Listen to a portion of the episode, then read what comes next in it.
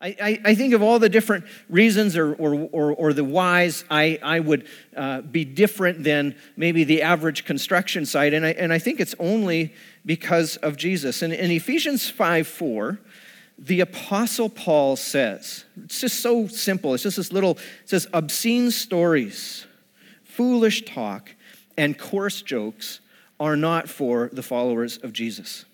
And he's telling the, the, the Ephesian church, He's telling that when you're, when you're a follower of Jesus, when, when, when you are uh, you know, living with, with, uh, in partnership with the Spirit of God, and Jesus is a part of your life, that one of the things that will change in your life is your words. And it's why Matthew 15, 18, it's, Jesus is, is saying in this verse, it's why it says, Jesus says, the words that you speak come from the heart. He's actually talking about all the things that can defile us. And he says, you know what? It, the heart is, is kind of what defiles us. It's, and the words that come out of us, they're a reflection of what's in our heart. What we say and how we say them uh, are an indicator of what God has done on the inside. And the reason following Jesus, the reason the Apostle Paul says, like, these things are not, these things are not for followers, is because um, when Jesus goes about and he changes our heart and he begins to transform our heart, that becomes mirrored back to the world through our words. And our hearts change and our words change. And this is so much more than avoiding vulgar and crass language. I, I, I don't have a, a talk about stop swearing, okay? Because we still want you in the church uh, next week.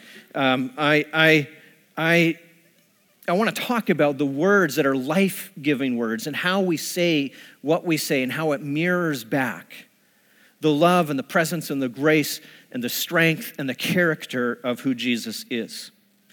Because when Jesus changes us and he fills us up and we're, we're, we're, we're filled up with him, uh, we have this, what, what, what scripture calls it's like the wellspring. And it's, it's like the things that Jesus does on the inside of us, they, they kind of, they bubble up and out they come. And one of the primary ways that the wellspring of the Holy Spirit, that the, the newness of Jesus comes up and out of us, is in our words. And they are the wellspring of the Holy Spirit's work in us. So I'm going to read this uh, passage of Scripture in James. James chapter 3, it's a well known passage of Scripture. It says, We can make a large horse go wherever we want by means of a small bit in its mouth and a small rudder makes a huge ship turn wherever the pilot chooses to go. And even though the winds are strong, and in the same way, the tongue is a small thing that makes grand speeches, but a tiny spark can set a great forest on fire. And among all the parts of the body, the tongue is a flame of fire. It is a whole world of wickedness, corrupting your entire body. It can set your whole life on fire, for it is set on fire by hell itself. People can tame all kinds of animals, birds, reptiles, and fish but no one can tame the tongue. It is restless and evil, full of deadly poison. Sometimes it praises our Lord and Father, and sometimes it curses those who have been made in the image of God. And so blessing and cursing come pouring out of the same mouth. And surely, my brothers and sisters, this is not right. Does a spring of water bubble out of both fresh water and bitter water? Does a fig tree produce olives or a grapevine produce figs? You can't draw fresh water from a salty spring. And so, this passage of scripture, which is, is written to the church, is written to the early church on what it means to take your faith in Jesus and package it together as a community and live it out. This talks about how powerful words can be. And really, it's talking about how words can be powerful, they can, they can be destructive, or they can be leveraged for good. Uh, we know that words can be destructive and hurtful, and some of you have experienced that. We've all experienced the pain or the sting of words that have been said to us or about us that we felt were unfair and unjust and uncalled for. And those things sting. And so, some of us probably are walking with a little bit of a limp even this day, even this week, because of words that were recently said to us or about us. And we know that it, they have power to tear down, power to destroy. And words can also be harnessed and leveraged for the kingdom. And the more our words line up with the character and personhood of Jesus, the more we have a platform to share the gospel. You see, when there is a disconnect between the Jesus that we believe in and the, the, the words and how we say what we say and how we choose to talk and how it comes out of us, when there's a disconnect between there, we lose the platform to be able to share the gospel and live the gospel to the world around us. And there's a spiritual paradox for us in the church, and that's that leveraging our words for the kingdom of God is both incredibly simple and incredibly difficult at the same time. In the message, James 3 5 10, which is uh, another uh, modern translation of the scripture, and we don't often teach from it, but it's interesting to look at how uh, the words have been put together from some of the common passages of scripture. This is the way it reads It only takes a spark remember to set off a forest fire. A careless or wrongly placed word out of your mouth can do that. By our speech, we can ruin the world, turn harmony to chaos, throw mud on a reputation, send the whole world up in smoke, and go up in smoke with it. Smoke right from the pit of hell. This is scary. You can tame a tiger, but you can't tame a tongue. It's never been done and the tongue runs wild, a wanton killer. With our tongues we bless God our Father. With the same tongues we curse the very men and women that He made in His image. It's a kind of a really great wording. And uh, I think, again, it really emphasizes the power of words and the potential of words to be leveraged for good, for the kingdom of God, or for harm. And getting control of our words takes intentional discipline. But when we do it, it opens the door for us to partner with the Holy Spirit and for the Holy Spirit to work. And one of the ways that we can be the church in our culture, we can be the church, we can be the, the kind of the hands and feet of Jesus, we can be the presence of Jesus in our world around us, is through our words. And when there's a disconnect there and when those things don't line up, uh, we do lose that platform. And so, how can we intentionally use our words for good? Well, the first, I think, is to speak gratitude. And I won't say too much about this because next week with Thanksgiving, we're going to do our whole morning on the power of gratitude and focus on communion and uh, all those things and what that means. But I'll just say that expressing thankfulness to others is life giving, both to ourselves and to those that we build up.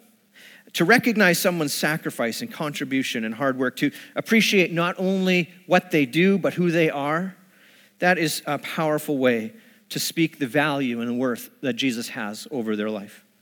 And uh, I was thinking about that. You know, it's, it's probably, uh, there's, there's no way to, to take a score, but if we could, uh, you know, think about doing a test this week or a, or a trial on something to find one person every day. If you could find one person every day and just speak the smallest word of gratitude into their life. And I, I could guarantee that not only would you make a tremendous difference in their lives, but you would make a difference in your life. Somehow it just, it just, it comes back. It, it's, it's like it opens the, the doorway for the Holy Spirit to work and to flow through you. And another one is to speak honesty in love. One of the things that we've done this fall is make a concerted effort to communicate who our different ministry leaders are. And we have all these different things that are going on in the, in the church. And thought, you know what, rather than having everything come through us and at the office, and let's just, you know what, if, if you're interested in this group or this, this ministry or this gathering, here's a, a leader, a volunteer, a, a, contact person in the church. Here's an email address for them. You just connect with them and, and, and go for it. And um, I blew it in uh, a few weeks ago in the, in the, rush of the fall kickoff season. We had some deadlines for printing and, and some online publishing and some things we were getting ready for, for all of the fall launch. And to speed things up, I copied and pasted uh, some things from some of the previous emails and just kind of put them in so I could, I could get them on. I was actually working here late one night after midnight and I was trying to get things done and uh, trying to speed up that work. And, uh, and so I did that for one of our, our ministries. And the problem is that uh, that that previous newsletter that went out, we didn't list all the contact info for, for that ministry. It was just explaining what it was and, and when it was happening. And, uh, and so I, I, I, sent that out. And um, the issue is that uh, a, a, few days after I sent that out, this ministry leader came up to me on a Sunday morning and kind of pulled me aside and says, Do you, do you have a, a, a problem with, with my character? Is there a concern about me leading the, this ministry and being involved with this. And I said, No, I was so stunned. I said, No, of course not. Why, why would you think that? And she said, Well, uh, you listed every single person and gave an email and a contact for every single person out of like 20 ministries except the one that I'm, I'm leading. And I just, oh, you know, and I, I didn't even know. And she, you know, and, and, and I had to explain to her, no, I, I, told, I believe in you. You're an amazing leader. It, it was just, a, it was just a, a, a dumb mistake. I'm sorry. You're totally, I would if I had any issue, I would come and talk to you. I would never do that. And, and, and, and what it did is it opened the door for an honest conversation. And um, I apologize for the mistake, and, we, we talked frankly with one another, and we had a good conversation. And, um, and you know, she handled the situation like a champ. She handled the situation the way we're supposed to handle those situations where instead of letting it build up, instead of assuming, instead of letting that thing grow and trying to understand why and, and, and, and all that, she did the right thing. She sought me out right away. And she very politely and very directly and maturely just ask me the question. And because she did that, we were able to have this honest conversation we sorted it all out. And um, do you know how so often that is played out in our lives and that's played out in the church is it's that internal conversation that builds up over days that goes something like why why did he leave me out why doesn't he like me what did i do i've given so much to this church and that's the respect i get who does he think he is judging me why would I keep serving in a role I'm not appreciated for? And it's not like I don't have other things I can be doing. They have lots of others who can do it. I don't need this disrespect in my life. He can find his own leader. I'm done. In fact, I'm going to quit the church and I'm going to tell everybody why. And, and it's like, wow, that escalated quickly.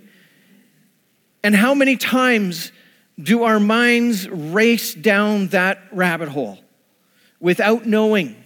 the whole story without knowing, without giving opportunity. Do you know that so many times we pick up an offense, the other person doesn't even know that they offended us?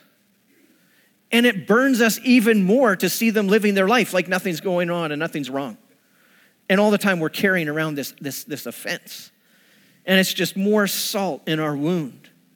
And you know, we get a little rock in our shoe. And instead of stopping and taking our shoe off and emptying that rock out, we just think that's no big deal and we just keep walking. And we keep walking and going, and that rock gets bigger and bigger. And it rubs more and more. And it creates a sore spot, it creates a wound. And before we know it, the only thing we can think about is how much our foot hurts and how we can't walk anymore and it festers and, and, and, it, and it gets more sore and it gets and it's the only thing that we can think about. And instead of dwelling on it and letting it grow this ministry leader did the mature and the, the courageous thing. It was, it was, there was, it was a courageous thing. It was a hard thing. But just to seek out the truth just to have an honest conversation and say hey i'm just wondering like just help me understand here. How, how did, how did this happen? Or, or, or, was there something that, that I did? Was there? And it opened the door. And you know what it did? It took that rock out of the shoe. It allowed us, not only did it, did it solve that issue, but it protected our relationship from fracturing, from, from that situation growing worse. And it also strengthened our relationship because now we've had this honest, uh, now I know if there's a miscommunication, I know what this leader is going to do. And you know, the, the, the very character that she modeled to me, she's very likely modeling that and, and, and like that with other people in her world. And that's the kind of person that we want to have involved in leadership. And that's a great thing. And so I learned a lot about her. I learned a lot about, about things in that process. And so often, an honest conversation opens the door to discovering that the offense is rooted in a misunderstanding and that no malice was intended. And do you know this, that even when, even when the person is guilty of, of, of, of hurting us and harming us and wronging us and did act not right and did wound us. And there was just cause for us to kind of feel that offense and feel that. Even when that's the case, do you know that a, a frank and honest conversation, what it does is it at least opens the door for forgiveness and reconciliation to take place? At least it, it, it creates a, a, a place where that could happen. And that's what we're called to do as followers of Jesus. Jesus, who reconciled himself to the world, and there's a, there's a ministry of reconciliation. Now, we can't always make those things happen. We can't always correct everything. And sometimes we have a, an open conversation and we, we talk honestly to somebody in love, and it just doesn't work out the way that it's supposed to. It doesn't go the way we hope. But this is why Romans uh, 12 18 says, As much as it depends on you, you do what you can to live at peace with one another. You do what you can do. You can open the door. You can have an honest conversation. You can at least approach an honest conversation. Because that is the only way that reconciliation can take place. That's the only way that we can get past it. It's the only way we get the rock out of the shoe. And so before you talk to someone, and before you come to them in, in honesty and in love, um, ask yourself is it true? Is it kind? Is it necessary? Is it necessary? Is this something that I should come and talk to them about? And, and, and before you do it, can I encourage you to cover it in prayer so that the enemy doesn't come and work through that situation and cause more of a wedge and cause more tension, but to cover it in prayer before you talk to somebody? Okay, um, don't don't go home and make a whip out of cords and go to the person's house and flip over the tables and start, you know, uh, don't, don't react with that kind of a reaction. And Jesus, when he, when he did that, there's a whole different context in that. That wasn't uh, describing or giving license for us to just kind of let emotion erupt out of us. There's a whole different context for that story. And the best way to approach honesty and approach that kind of a, a conversation with somebody is to cover it in prayer and to do it without the fuel and the anxiety and, the, and, and just to kind of uh, approach it maturely. And so, honest conversations put out little grass fires before they erupt into giant forest fires. Uh, I'm going to get the band to come, and we're going to get ready to close. And this is my last uh, my last little point. Uh, we're going to talk about the, the other way we can leverage our words is to speak encouragement. To speak encouragement. And um, there's so much life contained in encouraging words. We all need more encouragement. And encouragement is so easy to give. There is spiritual life in sending an intentional email or a text message or a direct message on some social media account or kind of connecting. There, there's spiritual life in that. And you know, um, that's, that's something that technology allows us to do. You could even go old school. And this, is, this works too, where you actually talk to somebody on the phone or in person. That, that actually works really well. Write them a note or a card. Do you know that the Spirit of God lives in words of encouragement? Just think about that. The Spirit of God lives in words of encouragement. And when we share those things with someone else in our life, the presence of God can just show up and we can recognize and identify things and, and giftings and, and, and, and kind of call things out in them. We can encourage them to keep going and to, and to not give in. One of the best things we do in our team meeting, we have a, a team meeting once every couple weeks with some of our, our leaders who are available during the day. We don't have a lot of staff members, we are mostly volunteers, and a lot of them work and they're, they're unable to get here. But for those that can, every couple weeks we get together and have a, a little team meeting. And at the beginning of each meeting, after we've prayed and, and had a little devotion time together, the first thing we do is, is care items, first thing on the agenda. And we just figure out who's in the church that we could send an encouraging note to. Who do we know needs some care? Who's sick? Who's, who's a leader that we should appreciate? Who's a volunteer that we want to identify? And um, it's usually just one or two people. And uh, we will take a moment, we'll all pull out our, our, our cell phones, and we'll type a little text. And we wait, count to three, and everybody's written it out. And, uh, and then we hit send. Because that person is in their day and in their week, and their week often, like all of us, is pretty crazy and busy, and there's a lot of stress and a lot of things going on. And at some point on any given week, within our community, somebody's phone all of a sudden starts blowing up. And they open it up, and there's all these messages. Hey, I appreciate you. Hey, I'm thinking about you. We're praying for you. Just want you to know we care. Thank you for what you do, how you contribute to our community. And we have never not heard that it makes a tremendous impact in somebody's life. It always is. In fact, you know how often we hear back from somebody and they say, Oh, you wouldn't believe what I've been going through. I did it on Friday with someone in our community. I just was thinking, well, you know what? I, I got to send that person a quick text message. It was just like two lines. How are you doing? Didn't see in church last week. Thinking about you, care about you, just checking in. Send.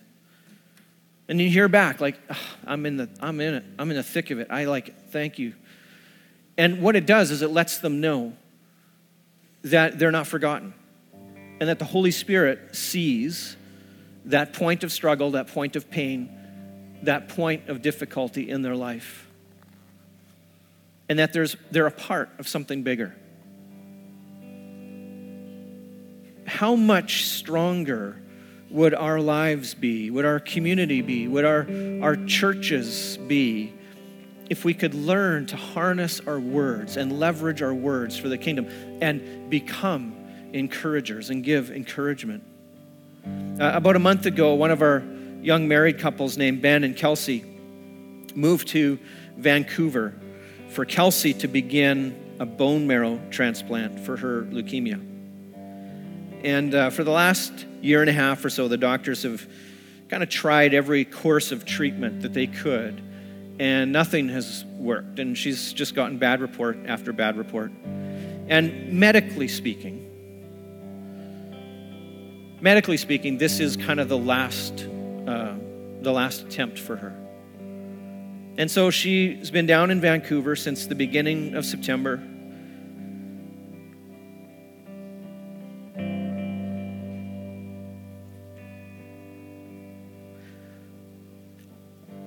And she's been taking chemo so they could kind of push everything down. And then she's gone through a, a bone marrow transplant with her, her sister as a donor. And it's a serious thing. And they're holding on to faith in God every step of the way. And we were able to send them a, a card and a gift and a, a, little box and some money on behalf of the church. And there's been people from the church who've been down there and visited with them. And Ben's down there because uh, he's with her every day, had to quit his job. And I thought, wouldn't it be good for our whole church to text bomb them and to send them a little note? And so, if you have your phone with you, would you do it? Would you take it out? Don't open Facebook or Instagram close that app, open up your messages. There's a couple of phone numbers up there. You can type in those phone numbers.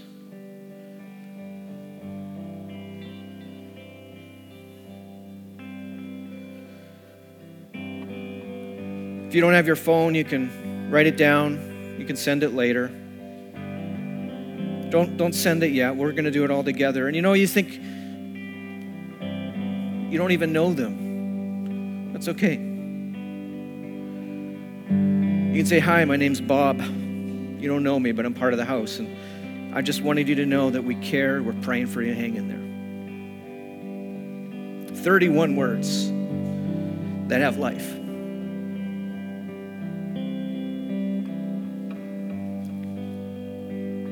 Hi, Ben. Our whole church is praying for you. We think of you and Kelsey often. We care. 18 words of life. Take a minute and just let the Holy Spirit talk to you and just, just type something out to them.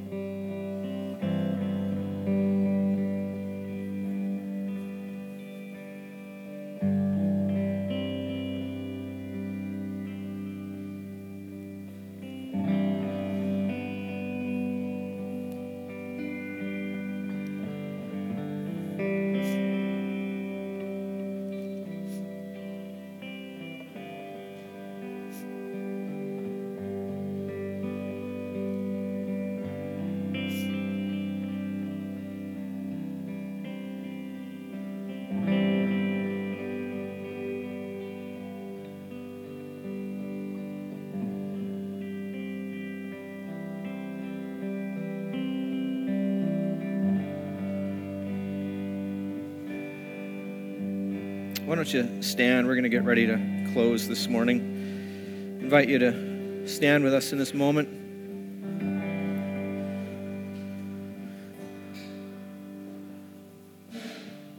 Part of what it means to be the church is to celebrate with those who celebrate, rejoice with those who rejoice, mourn with those who mourn, suffer with those who suffer. Just to walk with people in the things that life brings them we rejoice when babies are born and weddings happen and engagements happen and retirements happen and we we mourn when people don't always get the, the best news when they lose someone. It's what it means to be the church. It's what it means to live in community. It's what it means to encourage one another. And we have the ability to leverage our words for good and share them and speak them over other people and share a little bit of God's love and the Holy Spirit in the life of someone else. And so, Jesus, we pray this morning for Ben and Kelsey. We ask, Lord, in faith, we just pray for a complete healing in Kelsey's body and in her bloodstream. We pray that the white blood cell count will climb that the bone marrow transplant will take effect. We pray, Lord, that you would heal her body. Pray that you would strengthen them. In a time where there's no easy answers, Lord, we pray that you would give them resolve and courage, and you would help them to hold on to you.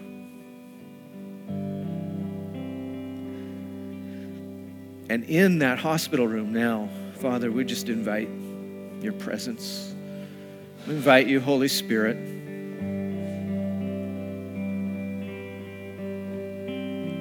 For the strengthening, warm presence of the Holy Spirit to surround them. We pray that these words would encourage hearts And you'd help us to remember this week that this is only one small way. There are so many opportunities, Jesus, for us to use our words for the kingdom of God, to open the door for the Holy Spirit to work in our life. Thank you for this church and this community. Lord, we pray that you would encourage and strengthen Ben and Kelsey. Amen.